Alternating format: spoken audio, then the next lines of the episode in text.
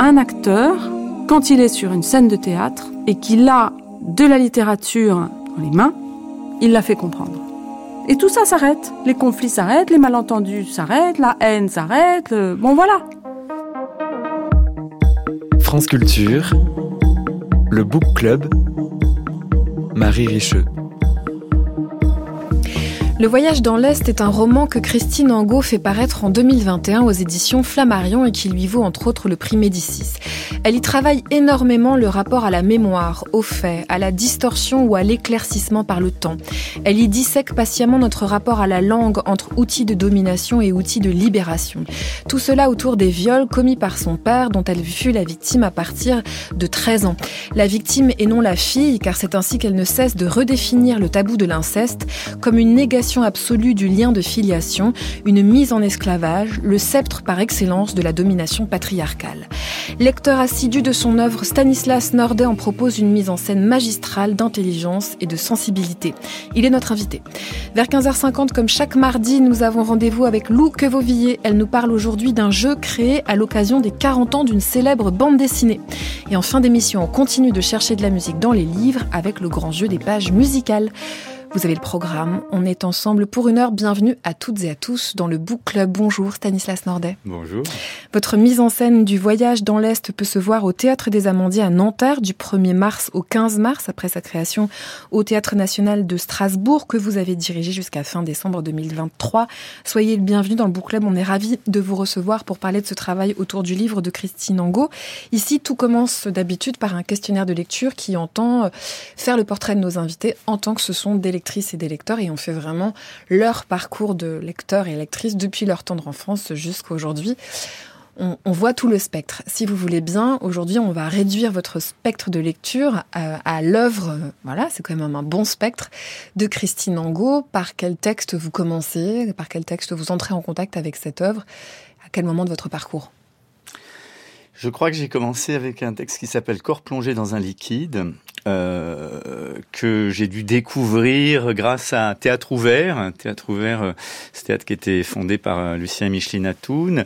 Euh, il me faisait lire tous les textes que, qui, qui leur passaient par la main. J'étais, j'étais un, fidèle et je crois que c'est, le, le, mon premier contact avec l'écriture de Christine, donc le contact avec le théâtre aussi, hein, puisque Christine a écrit pour le théâtre. Euh, donc c'est à cet endroit-là que je suis rentré. Très peu de temps après, je pense que par capillarité, j'ai dû lire ce qui, ce qui était paru autour. Euh, dans mon souvenir, ça doit être interview ou, mhm. ou, euh, ou peut-être euh, milieu des années 90. Les, autres, voilà, mhm. quelque chose comme ça. Et puis après, comme certains auteurs ou autrices, il y a quelque chose qui vous accroche, quoi, ce hameçon incroyable mhm. qui fait que quoi qu'il arrive, vous allez année après année tout lire. Donc, c'est ce qui s'est passé. c'est ce qui s'est passé là récemment en préparant le voyage dans l'est ce que je fais aussi toujours quand je monte un auteur ou une autrice, je, me dis je vais tout relire ou tout lire et je me suis aperçu que j'avais tout lu en fait. Et vous avez quand même tout relu? Oui, oui, parce que c'était c'était particulièrement intéressant parce qu'en plus euh, tout relire euh, montre que les lignes de, de, de traverse sont multiples quoi. Parce que parfois Christine on la on, la pose à un seul endroit mm. alors qu'elle est absolument multiple, y compris dans dans tous les chemins qu'elle emprunte, de, de dans toutes les formes aussi qu'elle emprunte. Euh, je sais aussi que un des moments importants de ma rencontre, c'est quand je dirigeais le théâtre Gérard Philippe de Saint-Denis et que j'ai programmé un spectacle qu'elle avait fait avec Mathilde Monnier qui s'appelait Arrêtons, arrêtez, arrête. Euh, voilà, je pense que c'est là que ça s'est. Qui portait sur quoi ce spectacle-là? C'est un spectacle de danse. Euh, Mathilde, je, pense que Mathilde dansait. Christine était au plateau. Je ne sais pas vraiment si elle improvisait ou si c'était complètement écrit puisque Christine est aussi quelqu'un qui, qui, aime être sur scène et dire, lire les textes qu'elle qu'elle porte. Euh, donc oui, j'ai euh, j'ai accompagné, euh, mais comme euh, je sais pas quoi au cinéma, euh, j'ai dû voir tous les films d'Assayas. Bah voilà, en Go, c'est la même chose, c'est un chemin pas à pas. Je m'étais jamais posé la question de la porter à la scène, mais c'était quelqu'un qui m'accompagnait. Il y a comme ça des gens quand on est soi-même en train de fabriquer des choses artistiques. Mhm. Il y a des espèces de compagnons ou compagnes de route à côté. Vous savez pas pourquoi, mais ils sont là et puis ils cheminent avec vous et, et voilà. J'allais y venir. Est-ce que vraiment vous ne savez pas pourquoi? Sans rentrer dans des considérations qui seraient trop intimes, Stanislas Sordet, mais puisque vous parlez de ce magnifique hameçon, à un moment donné, quand on chemine pendant des années avec l'œuvre d'une écrivaine ou d'un écrivain, est-ce qu'on n'y saisit pas petit à petit ce qu- ce qu'on fait là? Si, moi je crois que ce qui m'a toujours touché chez elle, c'est d'abord euh, l'immédiateté de ce qu'elle euh, ce qu'elle produit, c'est-à-dire qu'il y a une, une forme de euh, euh, il y a quelque chose de très radical Mm. au sens littéral du terme. C'est toujours à la racine. Il y a la colère. Moi j'aime, j'ai toujours aimé, je pense, les femmes en colère. Ça doit venir de ma mère qui était une femme en colère. Euh, donc il y a quelque chose comme ça qui euh, et une colère qui ne se perd pas et, et qui ne se disperse pas. Euh, voilà. Et ça, pour moi, c'est une chose qui est très belle dans son dans son chemin. Et puis c'est une aventurière aussi, c'est-à-dire que euh, tiens, à un moment donné, elle décide que c'est important pour elle d'aller à la télé et de et de prendre cette place-là, cette parole-là, d'être là à ce moment-là. Euh, tous ces j'aime aussi les écarts, quoi. Oui, j'allais y venir. C'est-à-dire qu'à partir d'un moment donné, elle devient aussi quelqu'un qui prend une place dans le discours public, dans le discours euh, médiatique, et pas n'im- n'importe quelle place, Christine Angot. Il se trouve que dans son écriture, il y a une place forte faite euh, à la langue, à la langue en, tant qu'elle est utilisée, donc euh, au dialogue, mais aussi à la réflexion sur la langue. Et c'est quelque chose qu'on entend et qu'on voit quand elle intervient à la radio ou à la télévision. Elle a une puissance oratoire. On en pense qu'on veut, mais le fait est qu'elle convoque Christine Angot. Est-ce que vous, homme de théâtre, Stanislas Nandet, ça joue dans le fait qu'elle vous aimante? Le fait que, bon, vous aussi, et puis vous êtes comédien. Euh, Donc vous voyez ce que c'est que d'avoir une parole qui fait qu'on vous écoute d'un seul coup. Est-ce que ça aussi, ça vous, d'une certaine manière, est-ce que ça vous séduit, ça vous attrape? Bien sûr, mais parce qu'elle a un corps aussi. Le, le corps de Christine, quand on regarde Christine parler, le, le corps est, est, est comme le corps d'un acteur. C'est un corps complètement euh, embarqué par quelque chose de, de, de charnel. Il n'y a, a, il y a pas vraiment de, de retenue. Il y a quelque chose qui, qui échappe, quoi, qui lui échappe. Et en même temps, Qui est maîtrisé elle maîtrise énormément. C'est-à-dire que c'est ça qui est très très beau, ce, ce lâcher retenu d'une certaine manière. Euh, moi, j'avais été extrêmement ému et frappé par euh, son intervention quand elle avait, elle, elle- elle avait parlé à François Fillon à la télé. Là, je sais plus dans quelle émission elle avait été.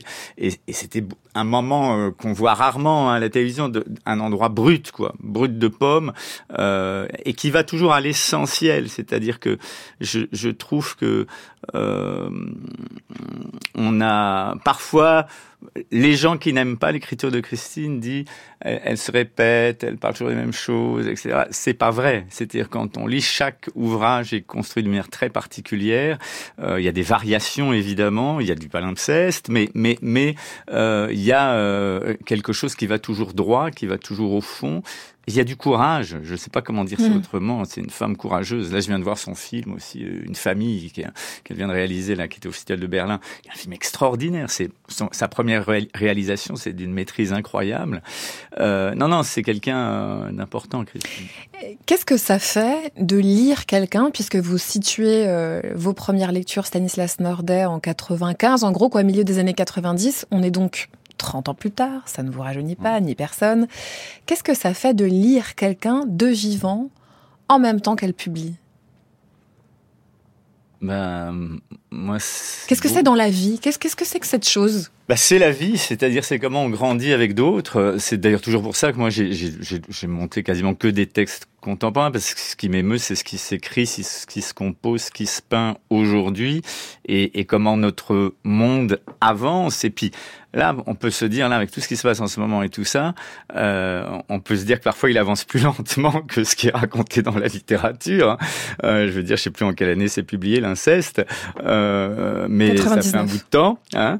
Euh, et Ça fait puis, 25 ans pile poil. Voilà, euh, on entend Judith Godrèche l'autre jour au César, on se dit, bah, dis donc, il n'y a pas grand-chose qui, qui avance, et pas grand-chose qui va avancer quand on voit la, la, le- le- la solitude dans laquelle elle est après avoir prononcé son, son discours et que personne prend, prend la relève, ne lui répond. Bref, euh, donc euh, c'est ça aussi, Christine, c'est quelqu'un qui, qui, qui, qui creuse quelque chose, euh, qui ne lâche rien, qui ne lâche pas la proie, et qui en même temps compose une œuvre, parce que c'est ça qui est compliqué. Hein, euh, elle l'a dit mille fois, elle ne témoigne pas, elle ne dénonce pas, elle écrit. Euh, et, d'ailleurs, l'écriture avance, grandit, euh, se développe. Les niveaux d'écriture à l'intérieur d'un même texte se diversifient. donc, moi, je sais pas, ça m'émeut simplement de cheminer, de cheminer avec. Il n'y a pas tant d'auteurs que ça avec qui je, je chemine de manière aussi systématique. Euh, mais euh, voilà, parce qu'il y a une langue aussi. Oui, on va y venir et vous lui faites une place euh, remarquable, royale dans cette mise en scène. cette langue, tant dans l'interprétation des comédiens que même projetée en tant qu'un l'écrit, quoi, la force d'une page, Stanislas Nordet. On va parler en profondeur du voyage dans l'Est. Est-ce que vous voulez citer un ou deux autres titres de livres de Christine Angot qui auraient euh, jalonné votre euh, ce compagnonnage ou ce parcours de lecteur Il y en a un que j'aime beaucoup, que personne ne connaît, que tout le monde a oublié, mais qui doit être euh, la retranscription d'un spectacle. Je pense qu'elle a fait depuis qui s'appelle Normalement, que j'ai redécouvert il y a pas longtemps. Publié chez Stock en 2001. Voilà, bah, les, les, auditeurs et les auditrices, normalement, allez voir, c'est quelque chose de très très très très beau, très singulier. et puis euh... Non, je sais pas, c'est celui-là. L'usage de la vie, voilà aussi, l'usage de la vie. C'est deux qui sont peu connus, qui sont des très très beaux textes. Est-ce que vous voulez nous dire en deux mots de quoi il est question C'est des textes qui ont été écrits, je pense, pour l'oralité, pour être justement portés. Alors, est-ce que c'est du théâtre Est-ce que c'est pas du théâtre? Je pense qu'ils ont été écrits pour être dit sur scène pour certains spectacles. Et donc, ils ont un, ils ont un, une, une singularité par rapport au reste de l'œuvre, mm. parce qu'ils sont immédiatement euh, destinés à l'oralité. Ça, ça, se sent dans, dans le mouvement d'écriture. Euh, et, et c'est en ça qu'ils ont une, particularité. Je, ne m'interdis pas d'ailleurs un de ces jours de demander à Christine, voudrais-tu pas m'écrire quelque chose pour la scène, pour moi? Je voulais terminer ce questionnaire de lecture en tant que, voilà, vous, lecteur non spécialiste, mais lecteur de l'œuvre de Christine Angot euh, par vous demander, Stanislas Sordès, que ça change d'entrer ensuite en conversation. Vous avez parlé d'un compagnonnage, ça c'est une chose, de suivre les parutions d'un auteur, d'une autrice, de les lire systématiquement et ensuite de parler avec celle ou celui qui écrit, est-ce que ça bouge le lecteur qu'on est? Alors, curieusement, je dirais que vu ma façon de travailler, je m'imprègne tellement de l'œuvre des auteurs et des autrices que je monte que j'ai l'impression de les connaître mieux qu'eux-mêmes. Donc peut-être que c'est tout à fait présomptueux. Euh, donc là, par exemple, sur, sur le voyage dans l'Est, où, pour le coup, on s'est beaucoup croisé euh, comme ça avec Christine, mais euh, on n'avait jamais parlé autant et précisément. J'ai tenu d'abord à, à lui demander est-ce que tu serais d'accord pour que j'adapte le voyage dans l'Est, qui n'est pas écrit pour la scène? Et puis je lui ai parlé pendant deux heures parce que je voulais d'une certaine manière, euh, euh, voilà, qu'elle euh, qu'elle puisse me dire non, tu n'as rien compris, non, tu es complètement à de la plaque. Quand vous dites je lui ai parlé pendant deux heures, c'est-à-dire vous lui avez dit ce que vous aviez compris? Vous lui avez pas de traverser allé au café au bourg, je lui ai parlé, j'ai monologué pendant un bout de temps. Euh... Elle vous a laissé faire Ouais. Okay. Elle écoute, elle écoute beaucoup, euh, Christine. euh, elle aime écouter. Et, euh, et voilà, et à ce moment-là, je crois qu'elle a entendu que j'avais entendu quelque chose et je lui ai posé relativement peu de questions. Et finalement, la chose implicite aussi du travail, j'aurais pu lui demander de travailler avec moi à l'adaptation du, du voyage dans l'Est. Je ne le voulais pas. Je ne le voulais pas pour une bonne raison, c'était que ce qui m'avait bouleversé dans le roman, c'était la structure, le fait que ce ne soit pas écrit pour la scène. Et donc je me disais, si je demande à Christine d'adapter avec moi, elle va vouloir en faire, et ça sera juste un objet singulier, autre. Et moi, je voulais restituer quelque chose de comment ça avait été écrit. Donc je lui ai demandé la permission de, de, la mettre de côté. Euh, elle a tout à fait accepté, ce qui fait que elle, elle, a découvert l'adaptation le jour de la première. On va parler de cette adaptation. On utilisera même presque un autre mot du voyage dans l'Est de Christine Angot avec vous, juste après cette rencontre musicale apparemment magique entre Olivier Mélano et Mona Soyoc, idiote.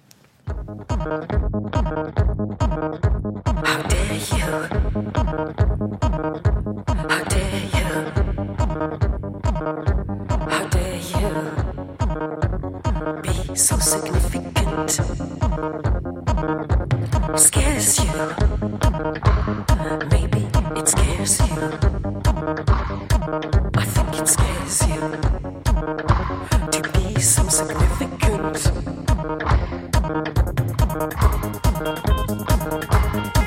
It's so unfair of you.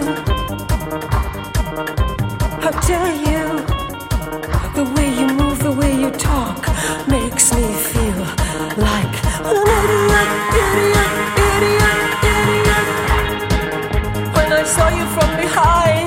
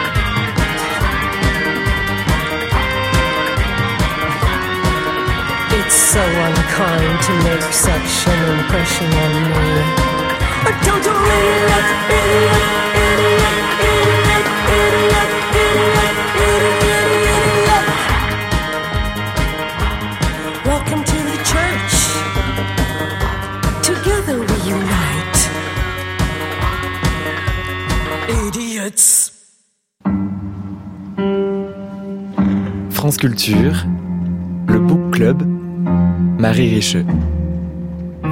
Au début du voyage dans l'Est, le roman que Christine Angot publie aux éditions Flammarion en 2021, la narratrice Christine rencontre son père à Strasbourg. Elle s'en était fait une image à travers les mots de sa mère, une image du père qui ne l'avait pas reconnu. À cette première non-reconnaissance s'ajoute la violence de l'inceste, ce mot auquel Christine pense lorsque pour la première fois son père l'embrasse sur la bouche.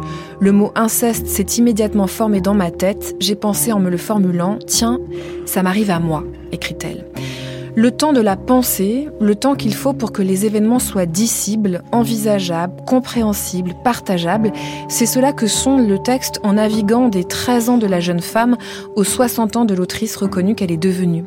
La matière du langage, la position d'un témoin, la perpétuation de la violence par la société qui n'entend pas la gravité des viols incestueux et parfois rit ou minimise en font un texte majeur des temps que l'on traverse.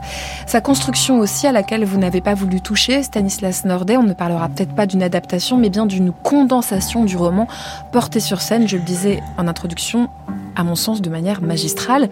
On continue d'en parler avec vous. Cette mise en scène est visible au Théâtre des Amandiers à Nanterre du 1er au 15 mars. On vous a présenté dans la première partie de l'émission comme un lecteur assidu de Christine Angot. Alors pourquoi celui-là? Euh, le cœur qui, se, qui éclate, je sais pas, c'est-à-dire que j'ai lu, euh, j'ai lu comme je lisais euh, voilà, un roman, Mm. le reste, et puis et puis je me suis dit je peux pas ne pas dire ça. C'est ça qui s'est passé. Euh, ça a été immédiat. Et, euh, et c'est venu d'un moment très très particulier du livre, c'est-à-dire que c'est le personnage de Claude, le mari donc, Alors on resitue. Claude, c'est le mari de Christine quand Christine a avancé dans l'âge. La narratrice, voilà, on y reviendra, mais nous offre une sorte de traversée de ses propres âges. Et Claude a un statut particulier puisque puisque euh, il va euh, dans les différents allers-retours euh, de la relation entre Christine et son père. À un moment donné, il va être contemporain de ce qui se passe entre Christine et son père, et il va y avoir une séquence, qui est une séquence majeure dans dans dans, dans, le livre, où il entend au-dessus de là où il habite Christine et son père qui font probablement l'amour. Euh, enfin c'est un viol. c'est un viol. Euh, euh, lui ne le qualifie pas comme ça à ce moment-là, et c'est bien ça le, le- le problème. Euh, et puis il ne va rien dire, rien faire. Euh, et finalement, cette figure de celui, celle qui est à côté de ceux qui subissent quelque chose, euh, qui en parlent, qui n'en parlent pas, qui arrivent à en parler, qui n'arrivent pas ceux qui sont à côté, c'est nous tous. Euh, c'est-à-dire, je, je pense, hein, c'est-à-dire que euh, on est tous euh, proches de gens à qui il arrive quelque chose et qu'est-ce qu'on en fait nous? Comment est-ce qu'on en fait quelque chose? Comment est-ce qu'on n'arrive pas à en faire quelque chose? Comment on est complice, comment, etc. Donc cette figure-là, moi, elle m'a bouleversé parce qu'elle m'a renvoyé euh, à, à moi, euh, bien sûr aussi. Euh, et ça a été mon entrée vraiment, Mm. la, la nécessité. Je, suis- je suis parti par là, l'identification, on va dire. Est-ce que dis- c'est pas aussi parce que Claude, il permet d'être euh, les spectatrices et les spectateurs? C'est-à-dire que, est-ce que Claude, c'est pas aussi votre entrée ou votre possibilité vers le théâtre, Stanislas Nordet? Oui, oui, oui, sûrement. Parce qu'en plus, c'est celui auquel je pense on peut tous s'identifier au théâtre. Quand vous allez au théâtre, ce qui est compliqué, c'est que il faut une forme d'identification. Donc, euh, dans le voyage dans l'Est, c'est difficile de s'identifier au père. C'est pas si simple que ça de s'identifier à Christine. C'est-à-dire que voilà, c'est pour ça qu'effectivement, c'était pour moi ma porte, euh, ma porte d'entrée. Mais plus que tout, euh, c'est la langue qui m'a sauté à la figure. hein. C'est-à-dire que je trouve que elle arrive à un point de- d'incandescence, la langue de Christine, à cet endroit, par toute sa diversité, par toutes les strates d'écriture diverses. Et, euh, et donc très vite, je crois, j'ai pris mon téléphone, je l'ai appelé et je lui ai dit, euh, voilà, qu'est-ce que tu en penses? Je pense qu'il faut que je le fasse. J'ai pas réfléchi, hein, c'est vraiment une chose euh, non réfléchie. Euh, et puis elle m'a dit oui, donc assez vite. Et donc je me suis lancé, sachant que euh, le danger pour moi était que euh, ça n'existe. J'ai jamais adapté de roman, moi. C'est-à-dire que je, je respecte toujours tout à la virgule, les textes, j'enlève pas une virgule de ça. Mais je m'en suis pas rendu compte. Quand j'ai dit je le fais, c'est plus tard que. la- Que vous vous êtes dit, ah, mais attends, c'est un roman en fait, cette histoire. il va Voilà, falloir que je exactement. travaille autrement. Exactement. Mm. Euh, Qu'est-ce que ça change On peut s'attarder sur cette question-là? Vous qui n'avez monté, entre guillemets, que des textes pensés, écrits pour le théâtre Stanislas Nordet, quand vous vous êtes rappelé que c'était un roman, qu'est-ce que ça vous a posé comme question? Bah, Ça m'a posé problème surtout parce que le problème c'est que adaptant, je dois faire des choix euh, dans l'écriture, dans l'œuvre, et donc que pour moi je me substitue euh, à l'écrivain d'une certaine manière, et que pour moi, ça c'est. D'ailleurs, ça a été d'une violence extrême. Hein, euh, le début du travail, quand je me disais je coupe ça, je coupe ça, j'y arrivais pas. C'était très très difficile. Euh, et en même temps, bon, petit à petit, j'avais dit au début à Christine, il faut que ce soit un spectacle long parce qu'on a, il faut qu'on ait le temps de s'installer dans cette vie, de la traverser parce que c'est vraiment une vie hein, de 13 à 60 ans. Euh, ce que ça change, c'est que euh, on est encore plus seul parce que euh, Mais quoi, on n'est pas aidé par la forme du texte théâtral? On n'a pas le pied à l'étrier, quoi. Il faut, il faut soi-même trouver la manière de faire théâtre avec ça. Dans un texte théâtral, il y a tout, et notamment la durée, par exemple. Hein, C'est-à-dire quand vous avez un roman, vous savez pas si ça va, le spectacle va faire 6 heures, 5 heures, 4 heures, 3 heures, 2 heures, 1 heure. Rien que ça, simplement de, de trouver ce. Euh, donc ça, c'était très difficile. J'ai trouvé la clé quand j'ai trouvé qu'il fallait qu'il y ait trois Christine qui incarnent Christine. Alors ça, je pense qu'il faut qu'on détaille Voilà. peut-être tout de suite cette intuition importante Donc, euh, en partant du texte. en partant du texte, euh, au, au début du, du, du, du roman, elle a 13 ans. Euh, à la fin, elle en a 60 et quelques. Au milieu, elle en a 25. 25, 40. 40, etc. Et donc, euh, j'avais deux questions qui se posaient pour moi. Je me disais que, comme c'est Christine Angot, il fallait que je fasse oublier que c'était Christine Angot. Ça marche. Parfois, l'image de Christine recouvre l'écrivain qu'elle est, euh, et donc le fait d'avoir trois comédiennes qui sont très différentes, qui ont trois personnalités très différentes, me permettait déjà, me semble-t-il, c'est une des réussites du spectacle. On, on oublie Christine Angot assez vite et on est avec Christine. Ça, c'était la première chose. Et puis, je voulais aussi que je trouvais que ces trois âges, ces trois générations, je trouve que toutes ces, sur ces questions-là, de tout ce qui nous arrive en ce moment, de toute cette parole qui bouge, qui se déplace, qui se libère, comme on dit, et tout ça, il y a quelque chose aussi qui interroge tellement les âges, les Mm. générations de femmes, etc., que je trouvais que c'était important d'avoir ces trois corps, ces trois âges aussi euh, euh, au plateau, Mais puisque ce que ça produit, pardon de vous couper encore, Stanislas Nordem, mais c'est aussi l'idée, puisqu'il est tant question de penser dans ce texte-là, c'est tellement une femme qui pense Mm. qu'on lit. Mm. Ce que ça produit, c'est aussi l'affirmation que parfois, tous les âges existent en même temps dans un corps. Mhm. Et, et le fait que parfois, les trois comédiennes soient en plateau, celle qui est censée avoir 13, l'autre 25, euh, bref, et, par- et en rajoutant l'écran qui nous propose encore euh, un, un autre âge, ça veut bien dire que quand une personne parle à 60 ans, elle parle aussi avec un peu de son corps de ses 13 ans, un peu de son corps de ses 25, etc. etc. Et ça, je veux dire, le théâtre, la littérature le permet d'une manière, mais du coup, le théâtre le permet de manière organique. Mais c'est évidemment contenu aussi dans le texte, parce que ce qui est beau dans ce texte, c'est qu'évidemment, euh, euh, c'est comment elle retraverse, quoi, comment elle, elle, y revient, euh, puisqu'elle a écrit à plusieurs moments de sa vie sur, sur l'inceste. Et là, cette, cet écart qu'il y a, parce qu'entre 13 et 60, il y a une cinquantaine d'années, et, comment les choses à la fois se clarifient, s'affinent, euh, et deviennent plus violentes encore presque, parce que je, trouve que c'est ça qu'on entend le plus. euh, en tout cas, moi, euh, le spectacle se termine d'ailleurs, et, le- livre, sur, sur une chose qui est vraiment très violente, sur le fait que rien ne change, Mm. quoi, malgré tout. Hein, C'est-à-dire, c'est aussi ça, moi, je pense, qui me touche, et c'est aussi pour ça que j'ai fait, je crois, ce spectacle, c'est que ça m'énerve en ce moment euh, d'entendre euh, que les choses avancent, que les choses changent, etc. C'est vrai, mais un tout petit peu, quoi. C'est-à-dire euh, tellement pas en même temps.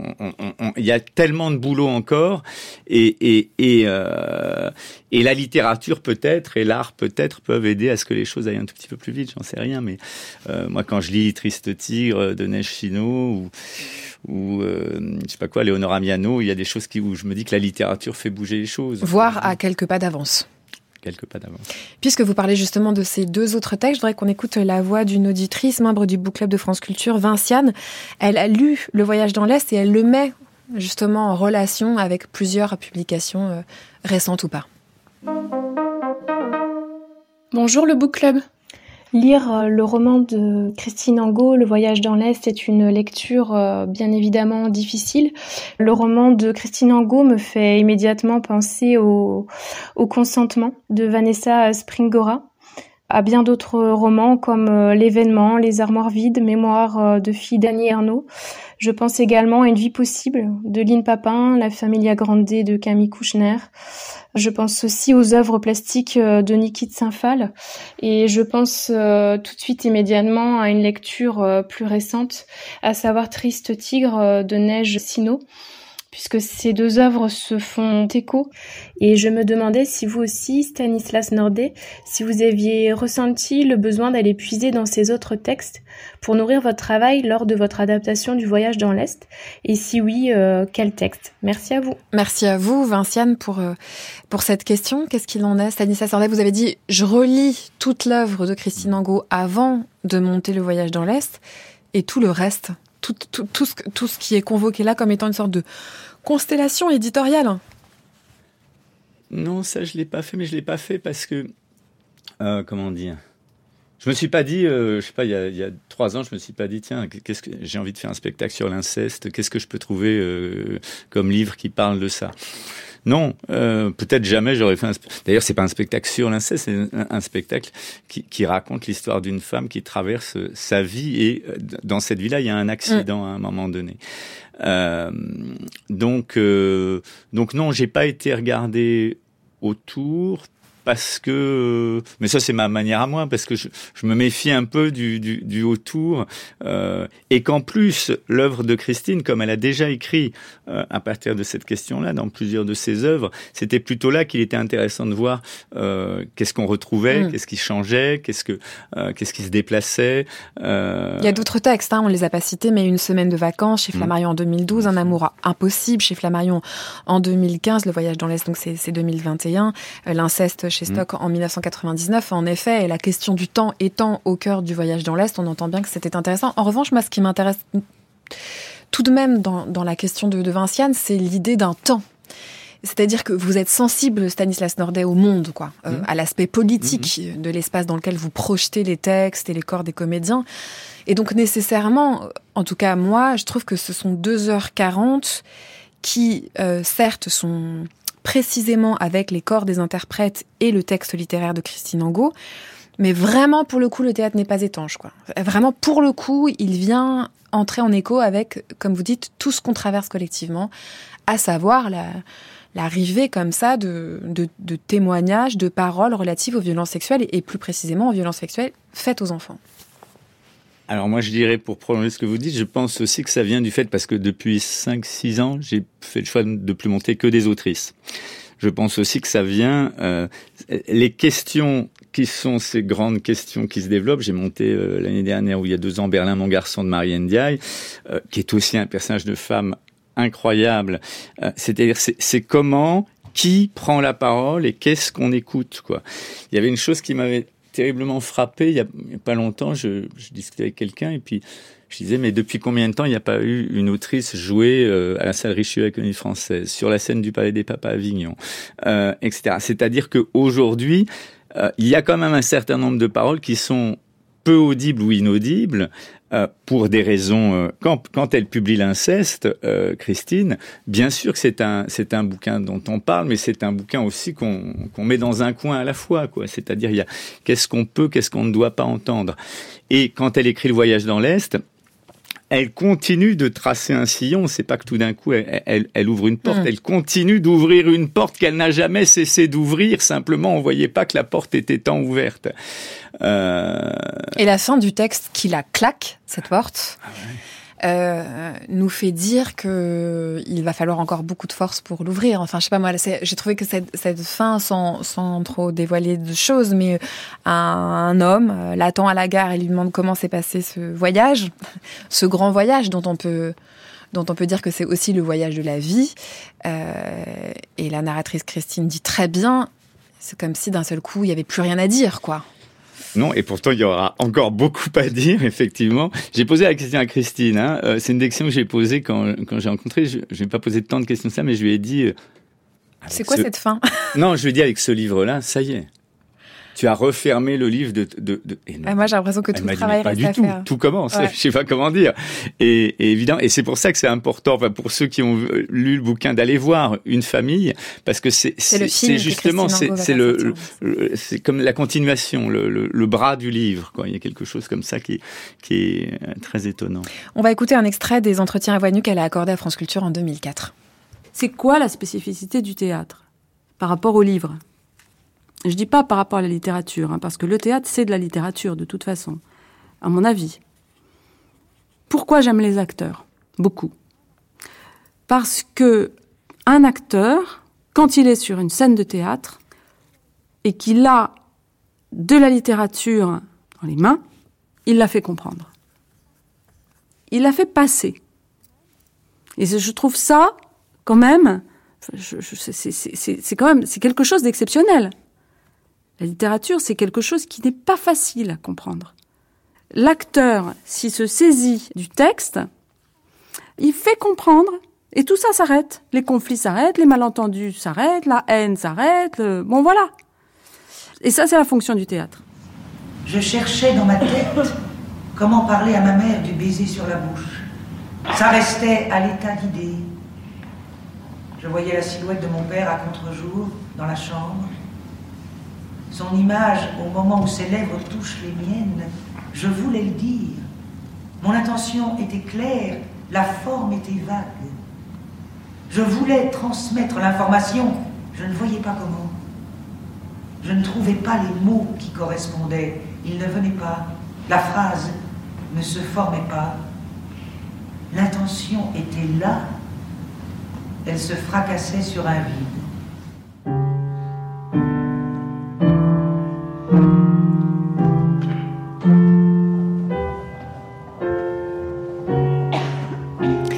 extrait sonore de votre mise en scène Stanislas Nordet du voyage dans l'Est euh, de Christine Angot et juste avant euh, une archive de 2004 Christine Angot parle du rapport entre le théâtre, la littérature, les acteurs et la compréhension. Et vraiment moi ce qui m'a frappé dans, dans cette mise en scène et on entend là la voix de Cécile Brune qui pense en même temps qu'elle parle. C'est fort, enfin, je veux dire, c'est vraiment ça qui est à l'œuvre pendant les 2h40 de cette pièce. Ce sont des interprètes qui porte la pensée d'une femme sur 40 ans. Et comment euh, du flou on passe à une image nette? Et comment on refabrique des chronologies, comment on essaye de mettre de la logique là où les crimes incestueux ont détruit toute logique? C'est ça, elle dit, l'inceste, ça s'attaque au B à bas, le langage du bébé qui dit papa et maman. L'inceste refuse la logique de la mise en ordre du monde par le langage. Bon, là, j'ai envie de vous dire comment vous avez travaillé avec vos interprètes. Bah, j'ai fait un premier travail avec les acteurs qui était euh, à la fois en leur demandant de relire les textes de Christine, mais aussi en, en leur faisant rencontrer Christine. C'est très important parce que je voulais qu'ils ne soient pas justement pollués par l'image, euh, je sais pas quoi, médiatique de Christine et qu'ils voient euh, l'émotion à fleur de peau aussi. J'avais été frappé de quelque chose quand j'ai présenté la saison avec Christine. euh, au Théâtre National de Strasbourg, elle me dit est-ce que je peux est-ce que je peux lire le début du, du bouquin? Je dis ok, elle prend le bouquin et tout d'un coup là je, je, je la vois dans un dans un présent absolu euh, de la retraversée de ce qui s'écrit. Euh, et je voulais que les acteurs voient ça. Donc ils ont rencontré Christine. Je pense que ça a été extrêmement important pour eux, pour les construire, pour savoir d'où ça parle et d'où ça part. Donc ça, ça a été le premier truc important.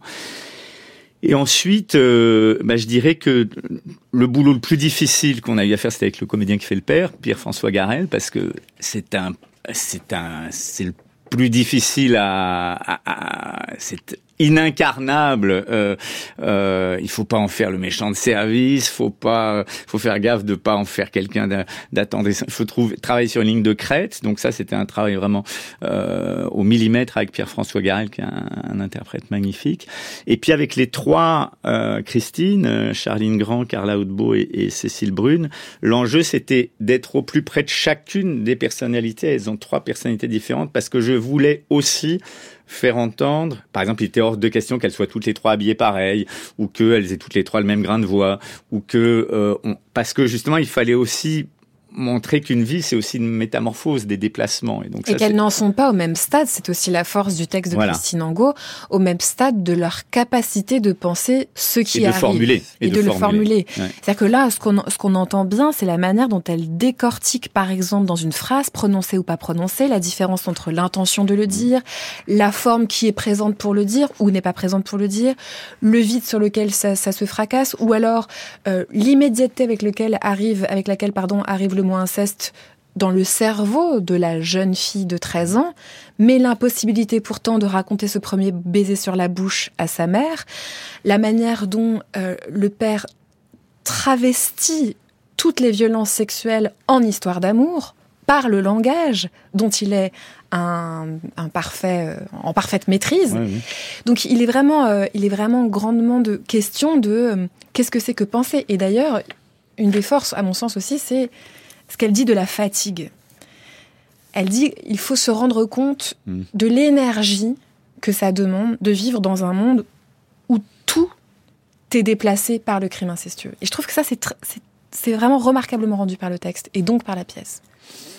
Après, hein, je suis quelqu'un qui aime le théâtre de parole, comme on dit, donc mon travail, c'est aussi de la faire entendre cette parole-là. Et en plus, je dirais que peut-être que le la bonne idée que j'ai eue en me disant il faut que ce soit, c'est pas pareil de lire que d'entendre Mm. quand même. C'est-à-dire quand on lit, on est on est touché, mais on, on lit seul. Et quand on entend, on est 500 dans la- à entendre ensemble dans, dans la salle de théâtre. Donc ça aussi c'est différent. Donc je Surtout pour ce qu'on raconte. bien sûr C'est-à-dire que surtout pour un texte qui ne cesse de dire écoutez comme ça a été indicible, écoutez comme ça a été inaudible, et voyez comme on progresse peut-être vers quelque chose qui enfin va, va, va pouvoir s'entendre. Je voudrais qu'on revienne, Stanislas Sordès, sur ce que vous disiez de l'hétérogénéité du texte et comment vous le rendez euh, au plateau. Donc, euh, il y a des formes dialoguées, il y a des formes narratives qui sont, on va dire, plus réflexives. Et puis, il y a au milieu du texte le journal. Qu'est-ce que vous décidez d'en faire et pourquoi? Voilà, ça, ça a été difficile, le journal. Euh, ça a été difficile parce que le journal, c'est tout sauf théâtral, un journal. Euh, donc, euh, c'était la principale énigme. Et en même temps, dans la construction du texte, euh, c'est impossible de l'enlever pour mille raisons, parce qu'aussi, il crée dans le dans le bouquin une, une, une vraie fracture, hein, c'est-à-dire à la fois chronologique, stylistique, Dans la forme, on euh, passe dans à la autre chose. forme. Ouais. Euh, et puis, il, il est quand même presque au centre du, du bouquin, donc il, il- il crée un déplacement euh, très important. Donc, c'était hors de question de, de ne pas le représenter. Je suis passé par mille choses différentes. À un moment donné, je me suis dit, bon, il faut faire une irruption du réel. Je vais dire à Christine elle-même de venir lire le journal sur le plateau tous les soirs. Je suis passé par là. Je me suis dit, c'est pas possible parce qu'après, ce sera pas plus possible de continuer le spectacle. On a essayé de les mettre dans, le, dans, la- dans la voix des comédiennes et il y avait quelque chose qui marchait pas Pourquoi? Parce que euh, justement dans ces histoires de temporalité, euh, euh, je sais pas comment dire, juste le, le journal, dire euh, 25 avril ou tout ça, on n'est pas exactement dans un présent. Une des forces du texte, hein, c'est qu'il est tout, tout le temps dans une Mm. forme de présent. Et le journal crée immédiatement une, une, une distance, c'est ouais. ailleurs. Donc très très tard, on a trouvé le, le, le- le journal très tard, euh, à- grâce à la musique d'Olivier Mélano, euh, voilà, c'est-à-dire il me faisait écouter des choses, etc. Et puis euh, on s'est dit, ben un journal, c'est, on le lit le journal en général, donc il faut il faut travailler quelque chose, il faut qu'on voit qu'on le voit écrit, voilà, sans en dévoiler plus. Donc euh, euh, c'est et puis je, je voulais aussi que dans le spectacle il y ait des formes différentes de théâtralité, comme il y a dans le roman des formes différentes de Et théâtralité de profondeur de champ. et de profondeur Voilà, de chant. celles et ceux qui auront la chance de voir ce travail, c'est un plateau qui, dans sa construction même, nous fait ressentir ce que c'est que la profondeur du temps, mais en nous, voilà. Qui nous fait aussi ressentir ce que c'est que se déplacer dans un train, puisqu'il y a vraiment l'idée de voyage dans l'Est et d'un voyage dans le temps. Euh, ce mot Est, d'ailleurs, peut-être on peut en parler un petit peu, Stanislas Nordès, c'est un territoire impossible, c'est un territoire inhabitable, et pourtant il est là tout le temps, puisque Strasbourg, c'est la ville où elle rencontre son père. Strasbourg, c'est euh, la ville où elle est invitée à parler de ses textes, et, euh, et on lui pose des questions pas possibles, violentes. Et puis Strasbourg, c'est là où vous montez la pièce. Quoi. Voilà. Donc c'est vraiment le, le territoire de tout. Oui, d'autant plus que moi j'ai vécu dans un, j'ai j'ai dirigé le théâtre national de Strasbourg pendant dix ans. Et que on va dire qu'il n'y a pas que des notables qui viennent au théâtre, heureusement, mais les notables qui viennent au théâtre, certains d'entre eux ont, côtoyé, ont été des amis de Pierre Angot, puisque Pierre Angot était, un notable de la ville de Strasbourg. Euh, donc il y avait un, rapport très particulier. J'avais eu déjà une expérience très belle. Euh, j'avais donc invité, j'avais programmé le, le spectacle que Célipote avait fait à partir d'un amour impossible il y a quelques années au TNS et j'avais demandé à l'époque à Christine si elle voulait bien venir et au début elle avait refusé. Elle m'avait dit mais je peux pas venir à Strasbourg moi. Physiquement je ne peux pas. Ou alors venez me chercher à la gare, me lâchez pas, etc. Euh, donc on avait eu cette euh, cette expérience là dont d'ailleurs elle, témoigne à la fin du bouquin hein, puisque c'est elle parle de cette expérience là. Euh, oui parce que tout ça se passe aussi dans un dans alors, on est en plein dedans, mais dans un endroit où la parole peut pas se, déplacer, se libérer, ou à partir du moment où on parle, euh, on n'a pas le droit de parler parce que si on parle quand on est victime, on fait exploser tout ce qu'on a autour de soi. Donc on, en revient évidemment à, tout ce dont on parle de plus en plus, et heureusement, c'est-à-dire qu'est- qu'est-ce que c'est parler, qu'est-ce que c'est prendre la parole et qu'est-ce que c'est écrire en plus, parce que écrire ça reste, parler ça peut, voilà, mais écrire ça reste. Et euh, qu'est-ce que c'est que nommer en fait, voilà, qu'est-ce que c'est que nommer? Et Christine, elle nomme. Écrire, justement. Faire que du texte, être, tout le temps en train de lire du texte, choisir tout le temps le texte, ça veut dire choisir tout le temps la force, quoi. Choisir tout le temps la victoire. Parce que écrire, c'est la victoire. Ça peut jamais être la défaite. En fait, la défaite est inexprimable. Inécrivable, la défaite. Ça, c'est quand même incroyable. L'acte d'écrire est un acte de puissance, qu'on le veuille ou non. Donc à partir du moment où on écrit, même si on écrit sur la défaite, la débandade, l'échec, tout ce qu'on voudra, etc., de toute façon, on est dans la puissance, on est dans la force. La défaite ne peut pas se dire.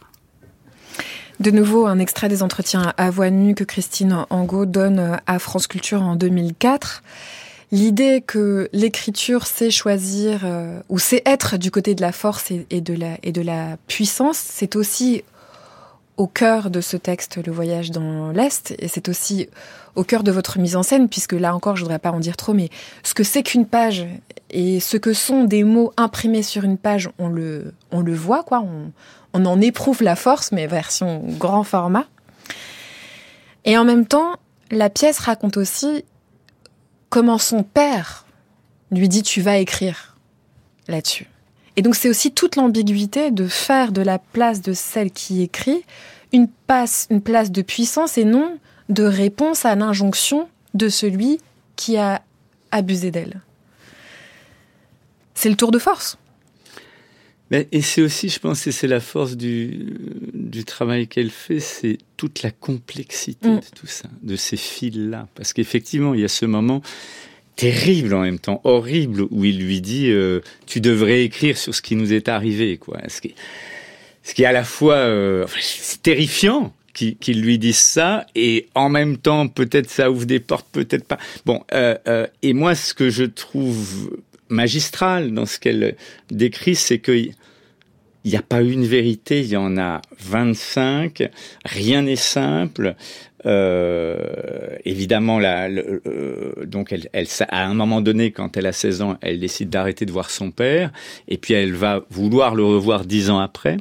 Parce qu'elle ne cesse de dire dans ce texte Je voulais être sa fille. Voilà. C'est ça que je réclamais. Sauf que lui n'a jamais voulu qu'elle soit sa fille, et dix ans après, quelque chose euh, de la même violence, peut-être encore plus, se, se, se, se retisse. Et, et c'est à la fois, c'est ça que je trouve beau chez elle, c'est ce qu'elle raconte est littéralement incompréhensible. C'est-à-dire, euh, j'ai passé à quelque chose qui a rien à voir, mais je viens de lire le livre de Judith Chemla, euh, qui, je sais plus le titre, euh, où elle raconte euh, la situation d'emprise qu'elle a eue avec deux hommes. Et on lit ça, et, et c'est incompréhensible qu'elle ait pu vivre, accepter, etc. Et ce, qui est beau aussi dans, dans ce que fait euh, Christine, c'est c'est ça, c'est qu'il n'y a pas de... Il y a juste la, la, violence de la société, la violence du monde, l'impossibilité de, de, de voir ce qui se passe, alors qu'elle voit ce qui se passe. Et elle insiste beaucoup là-dedans. Mm. Dans Voyage dans l'Est, elle me disait, j'ai voulu aussi dans celui-ci montrer, dans ce livre-là, montrer que je voyais ce qui se passait. Il me fait un, un il m'embrasse sur la bouche. Le mot inceste, euh, je savais exactement tout ce qui se passait, quoi. Et non pas qu'elle était dans un état d'inconscience. De... Ce qui peut arriver, parfois. Ce qui, ce qui peut arriver. Dans d'autres textes, c'est l'idée de la dissociation totale ouais, de, ouais. existe. Bien sûr. Il y, a quelque chose quand elle dit euh, choisir le texte, euh, choisir tout le temps le texte. Enfin, c'est vraiment, c'est puissant de, de, dire ça. Je trouve que ça renvoie encore une fois à tout ce qu'elle écrit sur les mots et le langage, puisqu'elle ne cesse de démontrer toutes les situations au cours desquelles son père, par les mots et par les actes et par la violence et les crimes, nie le réel. Elle dit il, a la possibilité de nier que je suis sa fille, de nier le, caractère criminel. Il peut relativiser les choses. Et c'est comme si dire je choisis le texte, c'est braquer à l'inverse, quoi. Mmh.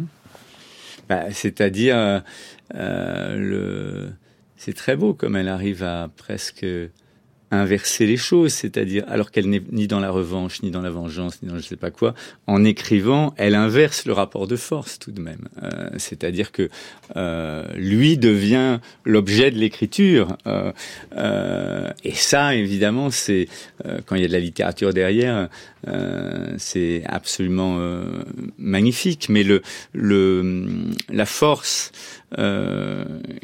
qu'elle déploie, c'est qu'elle elle dénude les mécanismes mmh. aussi de cet homme de pouvoir. Parce qu'il a les deux, hein, c'est un homme de pouvoir. Donc déjà quand on a du pouvoir, ça peut être vite toxique. Quand on est un homme, parfois on peut aussi être un peu toxique. Quand on est un homme de pouvoir, euh, ça fait beaucoup à la fois. Et ça, je trouve qu'elle le, voilà, elle, le dénoue extrêmement bien. Vous disiez tout à l'heure, Stanislas Nordet, que ce qui vous fait choisir ou ce qui vous fait ne pas pouvoir faire autrement que de monter euh, le voyage dans l'Est de Christine Angot, c'est la figure de Claude, la figure du témoin, dont le texte permet de comprendre comment il et elle, Christine et Claude, ont cheminé vers l'idée qu'il aurait pu être témoin. Il y a des minutes incroyables où les deux se rendent compte qu'ils sont passés à côté de la possibilité, lui de se porter témoin et elle d'avoir enfin un témoin. Est-ce que faire cette pièce, sans rentrer dans l'histoire de Christine Angot, c'est produire du témoignage? Pas dans l'affaire Angot, mais faire un geste pour vous, Stanislas Nordet, qui, dans l'espace collectif, dans l'espace de la parole collective, ressemble un peu à ça? Je sais pas. Honnêtement, si je suis totalement honnête, ce qui me poussait au départ à monter ce texte aussi, c'était que je voulais faire entendre la force de l'écriture mmh. de Christine. Avant tout. C'est-à-dire que... Comme elle, choisir le texte, tout le temps le texte. Bah oui, c'est-à-dire... Euh, euh, J'avais envie qu'on puisse sortir de là en se disant euh, putain, quel grand texte c'est-à-dire que c'était ça que, que, je voulais avant tout et après euh, sur cette question du témoignage, je méfie du mot témoignage, euh, puisque Christine elle-même, euh, ce, ce, ce mot-là est un mot. Non, d'ailleurs, j'ai dit témoin. Oui, c'est oui. pas tout à fait pareil. C'est plus la place que. C'est. J'ai l'impression, en tout cas, que je me suis dit, moi quand je monte un texte, c'est toujours pour, pour que ça produise quelque chose sur le spectateur. Hein. Je pense toujours au spectateur au début. Et en lisant ce texte-là, j'ai imaginé 500 personnes en train d'écouter ensemble ce texte-là et je me suis dit, si on bosse bien, ça va sacrément traverser et ça va sacrément euh, donner à penser euh, profondément, quoi. Donc, d'une certaine manière, ça répond à votre question. C'est-à-dire que c'est aussi pour ça que j'ai choisi de monter ce texte-là. Restez avec nous, le Book Club continue.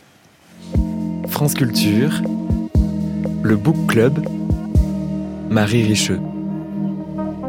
Il est 15h50 sur France Culture et tous les mardis, nous avons rendez-vous avec vous, Lou Quevauvilliers. Bonjour Lou. Bonjour Marie. Vous réfléchissez avec nous au croisement entre les enjeux littéraires et les enjeux numériques. Aujourd'hui, vous nous parlez d'un jeu créé à l'occasion des 40 ans d'une célèbre bande dessinée. Et oui, depuis 1984, Jason McLean, alias 13, le héros de la bande dessinée éponyme, tente de retrouver sa mémoire. On dit de lui qu'il est le personnage amnésique le plus célèbre de la bande dessinée franco-belge, et pour cause, la série compte aujourd'hui 28 tomes, elle a été traduite dans bien des langues, en serbe, en tamoul, en espagnol, en japonais. Bref, elle a vraiment fait le tour du monde et a marqué toute une génération de lecteurs et de lectrices. Mais pour celles et ceux qui ne connaîtraient pas encore 13, c'est une série de bandes dessinées qui a été initialement imaginée par Jean Van Hamme, illustré par William Vance et qui a été reprise à partir de 2007 par Yves Sant au scénario et Yuri Gigonov au dessin. Ces collaborations ont donné lieu à deux grands cycles. Il y a un premier cycle d'albums, les 19 premiers, qui sont consacrés à la quête identitaire de 13. Qui est-il? Qu'a-t-il fait pour être poursuivi? Et que fait-il échouer sur une plage avec ce fameux tatouage 13 inscrit sur la clavicule? Et dans le second cycle, on suit plutôt la quête des origines du héros. D'où vient-il et quelle est l'histoire de son adoption? Alors, est-ce que c'est parce que c'est une série à lire comme un thriller géopolitique avec une vive critique de la police américaine ou bien parce que ses créateurs savent fabriquer du suspense comme personne que la série s'adapte particulièrement au format jeu Difficile à dire, mais c'est déjà arrivé plusieurs fois. D'abord en simple ticket à gratter de la Française des Jeux, et c'est presque logique, le chiffre 13 porte bonheur.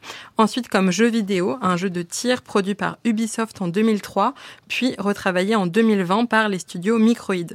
Cette année, pour l'anniversaire de la série, les éditions d'Argo qui est la maison d'édition qui publie la bande dessinée, a développé, grâce à Pangar Studio et à la participation toute particulière de Marion Roudot, un roman vidéoludique. Il est en ligne depuis quelques jours et c'est l'occasion pour moi de parler de ce média singulier à mi-chemin entre le jeu et la lecture et qui a encore une nouvelle manière de conjuguer numérique et littérature. Tous ces trucs qu'on découvre grâce à vous, Lou. Alors qu'est-ce que c'est qu'un roman vidéoludique? C'est une expression qui a été inventée au Québec et qui a été reprise en France pour désigner ce que les Japonais ont inventé et appelé le visual novel. C'est un format qui est plus proche du livre que du jeu vidéo. Ça se pratique plutôt sur un ordinateur, sur une tablette ou sur un téléphone que sur une console à propre parler et c'est une fiction interactive. La plupart du temps, il y a un cadre en bas de l'écran sur lequel défile du texte. Ce texte est accompagné d'images fixes ou avec de légères animations.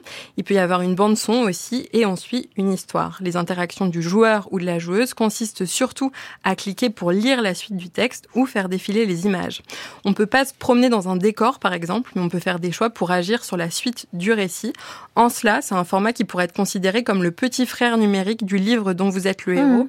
un format de livre pour enfants où l'enfant peut choisir la trajectoire du personnage qu'il suit en se rendant à telle ou telle page selon ce qu'il a envie de lire. Pour le jeu anniversaire 13, l'aventure dure à peu près 40 minutes durant lesquelles les lecteurs et les lectrices pourront retrouver les personnages emblématiques de la série, faire les meilleurs choix pour 13 et résoudre des énigmes en sollicitant leur culture générale. Il y a notamment des questions d'histoire de l'art. Ce jeu permet de se replonger dans les enjeux principaux et les intrigues de la série. Le tout est garanti sans aucun spoil. Alors, je sais que c'était une célèbre bande dessinée, mais je pense n'avoir euh, jamais lu aucun tome de 13, donc vous dites se replonger, Lou, que vous viviez, ça veut dire qu'il faut forcément connaître la série pour jouer? Oui et non. Oui, parce que tout le monde peut y jouer pour le plaisir, mais non parce que tout le monde ne peut pas gagner. Ah Il oui. faut quand même bien connaître l'histoire et la trajectoire de Jason McLean. Mais le jeu d'Ubisoft dont je parlais, qui avait été lancé dans les années 2000, avait permis à la série de BD de gagner en visibilité. Certains, après avoir joué au jeu, avaient eu envie d'aller découvrir l'œuvre dont il avait été tiré. On verra ce que ça donne pour ce jeu-là, mais changer de média permet potentiellement quand même de gagner un nouveau lectorat, et souvent un lectorat plus jeune. Alors même si l'important c'était évidemment de participer, est-ce qu'il y a quelque chose à gagner? Oui, et on peut même gagner le gros lot. Si vous arrivez jusqu'à la fin du jeu, vous verrez apparaître un questionnaire pour vous inscrire à un tirage au sort. Il aura lieu le 13 novembre 2024. Ça vous laisse le temps de potasser les BD et de jouer comme un ou une pro. Vous pourrez peut-être remporter un dessin original de William Vance, une sérigraphie signée de Yuri Gigonov ou les 29 tomes de la série. Oui, parce qu'on attend en octobre le 29e tome de 13 qui signe le grand retour de Jean Van Hamme au scénario. Il va vraiment falloir que je me penche sur cette question. Où est-ce qu'on peut jouer, Lou? Ça se passe sur le site internet de Dargo. Je mettrai évidemment les références sur la page web de la chronique. franceculture.fr, lecture numérique. Merci beaucoup, Lou, à mardi. Merci Marie.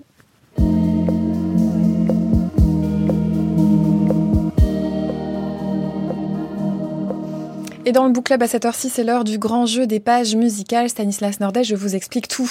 Vous êtes en train de lire un livre. Dans ce livre, vous lisez beaucoup. Par exemple, là, vous avez les Argonautes de Maggie Nelson. Voilà, c'est magnifique. Dans ce livre, et je pense que chez Maggie Nelson, c'est le cas, un paragraphe évoque un air musical. Hop, vous prenez votre téléphone intelligent, vous faites une photographie, ou bien vous nous l'envoyez via l'Instagram du Book Club, ou via, via l'adresse mail, le radiofrance.com, et nous nous constituons comme ça une grande collection d'extraits littéraires où la musique a une place prépondérante.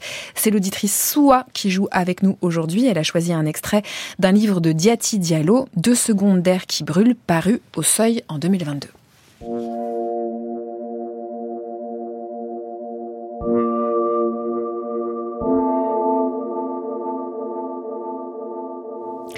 Les immeubles semblent démesurément tristes, comme s'ils avaient aspiré l'humeur des habitants de la place. Shérif a l'air tout petit devant ces géants de béton armé. Il a l'air petit, shérif le chétif, recroquevillé dans sa peine dont il est pour toujours le seul maître.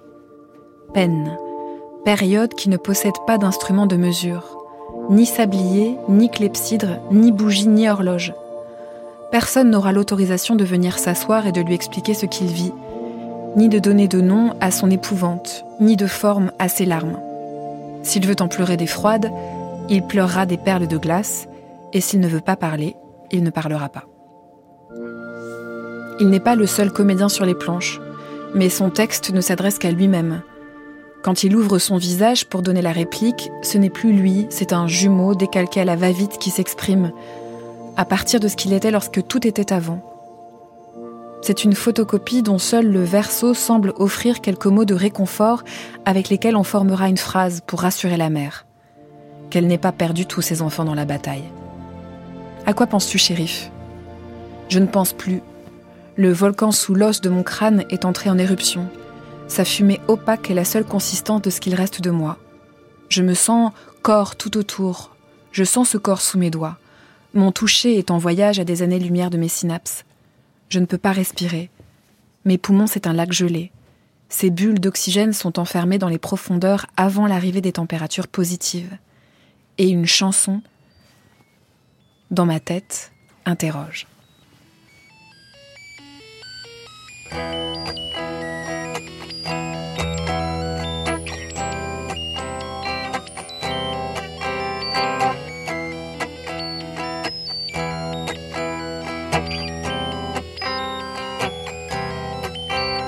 Seven, I told my mother, take me to the bay and put me on a ship.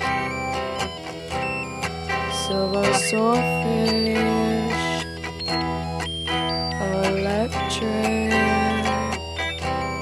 I can feel